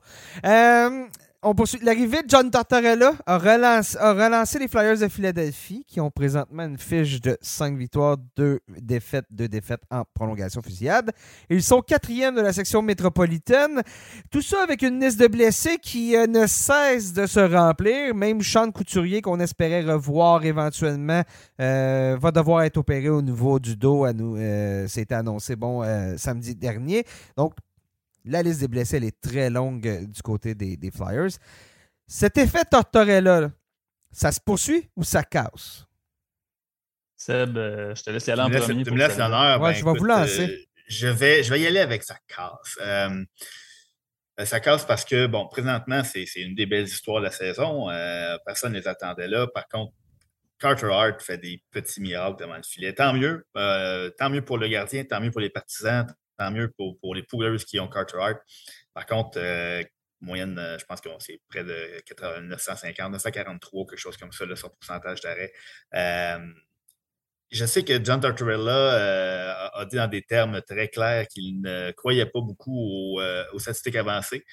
Par contre, ce que les statistiques avancées montrent, c'est que Carter Hart présentement joue comme Martin Brodeur et que les Flyers affrontent des gardiens qui euh, ce serait bon pour la Ligue américaine présentement depuis le début de la saison. On, accorde énormément le plus de, de, tirs, de tentatives de tir, de plus de, On est censé donner le plus de buts attendus. Euh, alors qu'on ne génère à peu près pas d'offensive. Donc, un jour, n'en déplaise à John Tortorella, les, les astres vont cesser d'être alignés parfaitement. Euh, je, ne vois pas les Flyers poursuivre sur leur lancée et je ne les vois pas participer aux séries. Par contre, euh, c'est prometteur de voir que cette identité-là s'installe et quand on va voir les Ryan Ellis, les Sean Couturier, euh, ben, ça veut dire que de meilleurs jours qui s'en viennent, euh, que, le choix de John Tortorella était avisé. Par contre, c'est pas soutenable à c'est moi, les statistiques avancées, les entraîneurs, ils croient juste quand ça leur donne raison? Un filon, là. Un, un petit filon. je pense, qu'il y a de quoi suivre, là. Je t'écoute. Euh, Hugues, toi, ça, ça, ça, se poursuit ou ça casse? Ben, moi, je ne ferais pas croire à personne que j'avais les Flyers de Philadelphie en séries éliminatoires, ni que je leur prédisais une grande saison. Par contre, euh, j'ai goût de dire pourquoi pas.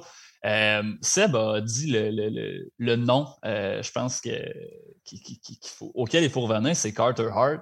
Il y a deux ans, Carter Hart était euh, l'un des jeunes gardiens les plus prometteurs de la Ligue nationale. Il a volé une série contre les Canadiens de Montréal en série éliminatoire. Donc, on le sait à quel point un, un, bon gardien, un gardien qui est dans sa zone, peut faire des miracles pour une équipe. Donc, je me dis, est-ce que les Flyers vont ralentir? Je pense que oui. Seb a bien expliqué pourquoi. Est-ce qu'ils peuvent rester à flot et se battre pour une place en série éliminatoire, peut-être y participer? Pourquoi pas? Je veux dire, peut-être effectivement qu'il y a des statistiques avancées qui disent que euh, les, Flyers n'ont pas affronté des bons gardiens, mais tu peux juste battre les équipes et les gardiens auxquels tu es confronté. Et jusqu'à maintenant, les Flyers l'ont fait. Donc, euh, moi, je pense que c'est possible. Euh, John Tortorella a, prévenu tout le monde avant le début de la saison. Il a dit les Flyers ont, peut-être pas l'équipe avec le plus de talent, mais on va être une équipe fatigante à affronter. Puis vous n'allez pas avoir de fun à affronter les Flyers de Philadelphie. on est obligé de donner raison présentement. Euh, je veux dire, je regarde les Rangers de New York hier. Bon, ils ont, je pense que dans le game, dans le match, ils, ont, frappé à peu près 12 poteaux. Ils n'ont pas été extrêmement chanceux. C'est vrai que ça aurait pu finir plus que 1-0. Mais les Flyers ont tenu une, très bonne offensive. Ils ont limité à un but. Donc, je me dis, pourquoi est-ce que ça ne pourrait pas se poursuivre? Euh, peut-être que je mets mes peut-être que je mets mes lunettes roses, mais on a un, bon gardien et surtout, on travaille très fort. Donc, euh, je ne pense pas qu'ils vont finir au sommet de la section métropolitaine. Mais je pense qu'il faut à tout le monde les considérer comme une équipe qui peut participer aux, séries éliminatoires de la, Coupe Stanley, qui peut se faufiler euh, par la porte d'en arrière. Edmonton, comme on s'y attendait tous, hein, bien évidemment. Stuart Skinner est le joueur avec le meilleur pourcentage d'arrêt de la LNH en ce moment, à 955. Il a amorcé 3 euh, des 10 matchs des Oilers. Bien évidemment, c'est Jack Campbell qui, euh, qui est là, mais sa fiche moins intéressante. Ben non, mais il y a une bonne fiche, 5-2-0, mais une moyenne de 3,91, pourcentage d'arrêt de 881. Ce poste-là qui appartient à Campbell, ça se poursuit ou ça casse? Euh, ça, ça, se poursuit. Ça se poursuit parce que c'est le gardien numéro un. On lui a donné un contrat de gardien numéro un. Euh, là, par contre, ce qui, ce joue en sa faveur, c'est qu'on marque énormément de buts à Edmonton. Donc, on n'a pas besoin que notre gardien vole des matchs. On, ça laisse un peu de temps. Euh, on va donner le temps à Jack Campbell s'habituer à sa nouvelle équipe, tout ça. Mais euh, quand ça va se resserrer, si Jack Campbell n'a pas trouvé ce repère parce qu'on en a discuté avec Bob tantôt. Là, quand mm-hmm. les jeux à, 10 matchs, ce n'est pas le même jeu qu'à 20 matchs, ce ne sera pas le même jeu qu'à 40. Quand ça va se resserrer, si Jack Campbell n'a pas, euh, pas retrouvé ce repère, ben là, on a une obligation de gagner. Stuart Skinner, euh, si lui, il continue sur sa lancée. Puis déjà, on a, on a confié, dans les, séquences de deux matchs en deux soirs, on a déjà confié les matchs les plus difficiles, entre guillemets, à Stuart Skinner. Donc, on montre déjà qu'on a une bonne confiance en lui. Puis cette confiance-là, si elle se poursuit, ben, à un moment donné, on n'aura pas le choix de le mettre. Mais pour le moment, le poste de numéro un, ça se poursuit. Hugues? Euh, ben moi, je pense que un peu comme Seb, ça va se poursuivre. Euh, il faut suffit de regarder la situation contractuelle. On a donné un contrat de 5 ans à, 5 millions de dollars par saison à Jack Campbell. Il faut que ça soit l'homme de la situation. Puis je pense que les Oilers vont lui donner toutes les chances euh, de prouver qu'il est l'homme de la situation. On a un début de saison collectivement chez les Oilers qui était correct. Et là, présentement, on a gagné euh, c'est quoi, c'est 4 ou 4 victoires de suite, les Oilers? 5, euh, euh, j'ai pas les chiffres ça va bien. les yeux. Ça va bien. 5 victoires de suite. Ça, va très bien. Donc, Jack Campbell, c'est un gardien qui nous a habitués à de l'inconstance chez les Maple Leafs de Toronto. Il a été tantôt excellent, tantôt très ordinaire. Je pense qu'il est peut-être juste dans une pause où c'est plus ordinaire présentement. Mais je pense qu'à la fin de la saison, on n'aura aucun doute de qui est le gardien numéro 1 Edmond. On va parler de l'ancienne équipe de Campbell et Maple Leafs. Euh, on en a vu un mot, là, mais Austin Matthews, l'an dernier, 60 buts en 73 matchs. Là, il en a que 3 en 10 parties. Ce serait, au niveau de son rythme de production, si on met ça sur 82 matchs, ce serait la première fois où il y aurait moins de 40 filets en une saison. Euh, cette incapacité-là à trouver le fond du filet, est-ce que ça se poursuit ou ça casse? Puis combien de buts vous lui donnez jusqu'à la fin de la saison? À la fin de la saison, devrais-je dire ça, ça, ça casse de mon côté. Euh, je l'ai dit quand on parlait des Maple Leafs, euh, Austin Matthews ne va pas, va pas continuer sur une, euh, sur une séquence comme ça. Je veux dire, il décoche. c'est un, peu, un peu ce qui est arrivé à Timo Meyer. On en, mm-hmm. parlait, puis ça, les, les, valves ont, ouvert hier contre les, contre les Ducks d'Anaheim. Je veux dire, Matthews il décoche 4, 5, des fois 7 tirs par match. Ça ne rentre pas, ça, ça va finir par rentrer. Donc, euh, je ne m'éterniserai pas sur le sujet. Là. je, l'ai bien dit en début de Combien podcast. De buts? Euh, je pense que Combien de buts à la fin de l'année? Ah, il va, moi, je pense qu'il va, je pense qu'il va finir au-dessus de 40. Là. Je ne suis peut-être pas prêt à y en donner 60 comme, euh, comme on y en donnait au début de la saison. Là. À un moment donné, c'est sûr que faut, faut rester dans, dans, les limites du possible, mais je veux dire, Matthew, c'est un, c'est un joueur qui a prouvé qu'il est capable, sur des courtes séquences de la saison, et je veux dire, il est capable de faire 20 buts en 25 matchs. Là, mm-hmm. C'est pas, pas quelque chose qui, qui, qui, est impossible. Donc, je pense qu'il va facilement euh, dépasser le plateau des 40 buts. Je prends ma, grande respiration, euh, euh, comme, comme j'ai dit de le faire au début du, voilà. Ça, ça, casse 55 buts cette saison. Oh, 55? Il, va, il va exploser, Mathieu. Tout le monde le sait. 55 buts. L'année dernière, je pense qu'il a frôlé ça, 50 buts en 50 matchs. Le pas, pas, en début de saison, mais je pense que sur une séquence de 50 matchs, il a presque, presque fait 50 buts. Donc, euh, oui, c'est ça. Ça va, ça, ça, va, il va remplir le filet comme, comme il l'a l'habitude. Il va, il va être correct. Euh, en parlant de joueurs qui savent la mettre dedans, euh, les choses vont bien pour Cold Caulfield. L'attaquant des Canadiens a déjà 7 buts en 10 rencontres. S'il garde ce rythme-là, il va être le quatrième joueur à marquer au moins 57 buts dans une saison depuis les 20 dernières années dans la LNH. Ça se poursuit ou ça casse? Et je veux savoir si vous dites que ben, ça se poursuit ou en tout cas, ça casse, peu importe. Euh, est-ce que Caulfield, cette année, va devenir le premier joueur du CH à atteindre les 50 buts depuis Stéphane Richer? Seb? Moi en premier ou Hugues, vas-y, ben, je, laisse commencer. Euh, la réponse à ta question, Nick, c'est non. Euh, Cole Caulfield, je pense même qu'il va s'arrêter avant le plateau des 40 buts. Donc, je, donnerais, je donnerais un 37, 38 buts. Euh, est-ce qu'il va arriver à 50 buts dans sa carrière? Peut-être. Euh, mais je pense que présentement, les Canadiens, c'est bon, ça va bien, on connaît un bon début de saison, mais on fonctionne un petit peu. On est une équipe à, un duo essentiellement, et c'est Suzuki et Caulfield. Je pense que les autres équipes vont s'adapter.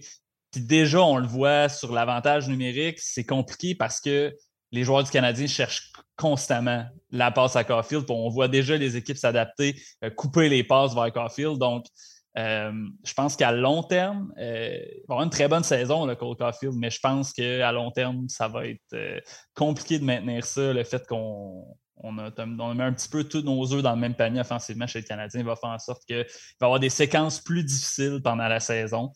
et tout ça mis ensemble va faire qu'il va s'arrêter tout juste avant le plateau des, des 40 buts. Euh, ça, se, ça se poursuit. Euh,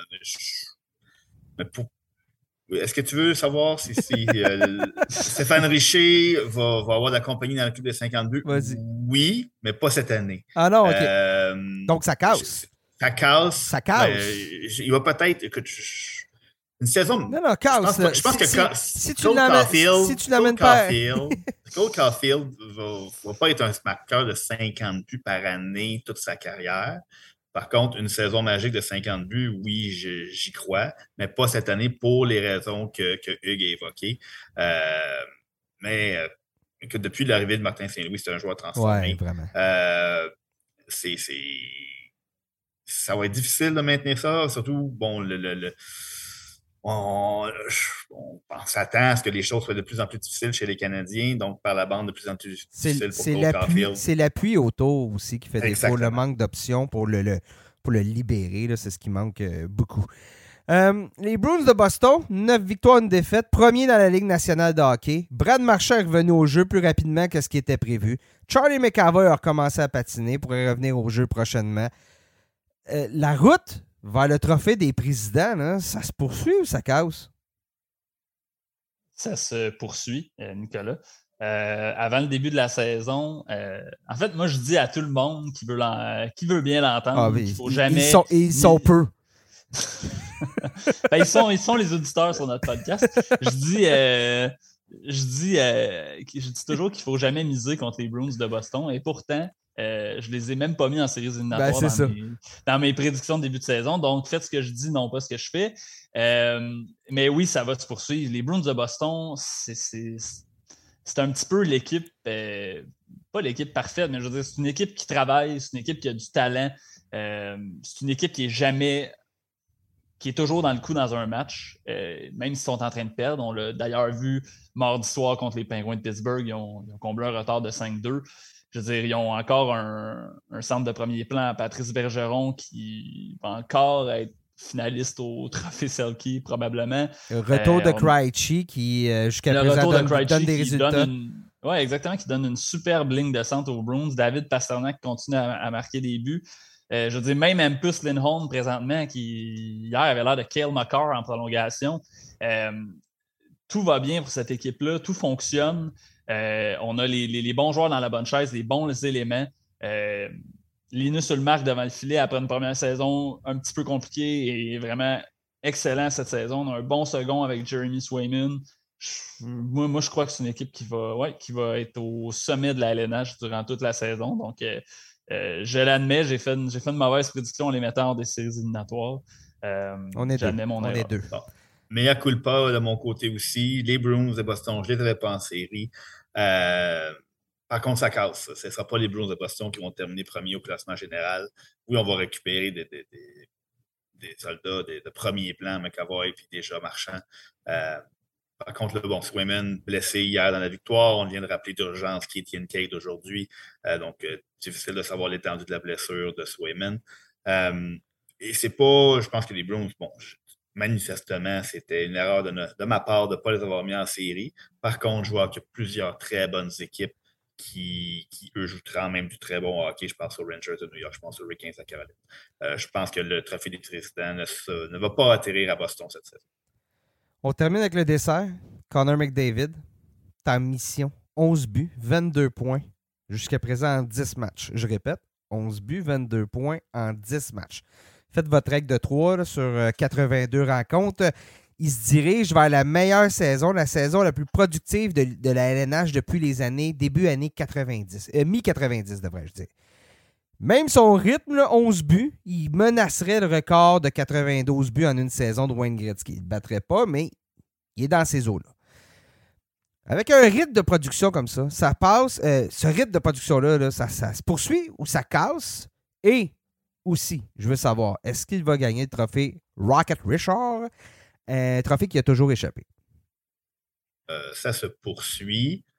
Par contre, on va. Euh, faut pas, faut pas oublier qu'il y avait le même rythme l'année dernière. Je pense que les et et euh, Crosby et, McDavid, désolé, les deux ont ramassé plus de 20 points à leurs 10 premiers matchs. Ce n'était pas arrivé depuis quand même un bon petit bout que deux coéquipiers, deux joueurs qui, qui, plus de deux points par match à 10 premiers matchs de la saison.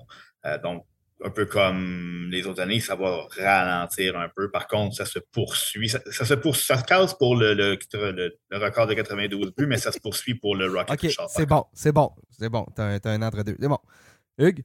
Euh, d'accord avec ça. Ben, je pense aussi que le record de Gretzky est pas trop en danger. Là. Ça, va, ça va ralentir un peu. Mais Connor McDavid, euh, à mon avis, va gagner le Maurice Richard cette année. C'est le trophée qui lui manque. Euh, c'est euh, je serais pas surpris. Je je suis pas chum avec Connor McDavid, je le connais pas personnellement, mais c'est un, je veux dire, c'est un compétiteur, ça apparaît sur la glace. Je serais pas surpris que ce soit euh, un objectif qui, s'était fixé en début de saison de, gagner le Maurice Richard, de prouver que euh, c'est aussi un marqueur. Et je trouve que ça paraît dans son jeu. On le voit, il décoche des tirs. Puis même l'année passée, ça avait commencé l'année passée aussi.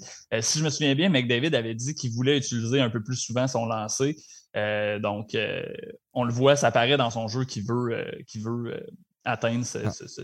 cet objectif-là de gagner le trophée. Et, je veux dire, là, je vais faire comme. Je vais faire ce que j'ai pas fait avec les Browns. Je ne vais pas parier contre Connor McDavid pour, ah. pour atteindre cet objectif. Il a quand même trouvé le moyen de faire une passe à Evan Durkin hier sur un filet désert pour ne pas ajouter un but à sa fiche. Non, mais, ah, mais il y avait un tour du chapeau en jeu. Non, il y avait deux tours du chapeau en jeu. Les deux joueurs avaient deux buts. Il a décidé de faire la passe à Evan Durkin pour lui donner un tour du chapeau. En tant que propriétaire de Connor McDavid dans un pool qui donne je pense que c'est 3 ou 5 points de Bonnie pour un tour du chapeau. Je peux te dire que j'étais un peu frustré. Mais bon, c'est ça la réalité. Puis euh, effectivement, Parier contre Connor McDavid, c'est toujours très risqué. Messieurs, merci d'avoir été sur le balado cette semaine. Merci beaucoup à toi, Nick. Sébastien, euh, euh, qu'est-ce qui t'a surveillé sur le site de l'NH.com cette semaine? On a glissé un mot avec. Euh, ben, cette semaine, on a toujours nos chroniqueurs. On a euh, les Canadiens qui reviennent à la maison vont affronter les euh, Golden Knights de Vegas, une équipe qui est toujours intéressante à couvrir. Euh, on a, dans le, d'ici le prochain balado, on va avoir envoyé notre ami Bob à Toronto pour couvrir l'intronisation de la QV 2022, tout en me la renommer. Euh, Poolers, n'hésitez pas aussi à, consulter nos chroniques là tous les trois euh, sur les différents classements par position, puis euh, nos suggestions quotidiennes de joueurs à ajouter à votre formation. Et, et toujours aussi une couverture des espoirs avec M. Guillaume Lepage qui se poursuit à toutes les semaines. Alors, manquez pas ça. Prochain balado dans deux semaines. Donc, euh, abonnez-vous, suivez-nous pour être certain de ne rien manquer. Merci encore, messieurs, d'avoir été là. Chers auditeurs, merci d'avoir été à l'écoute et on se reparle très bientôt.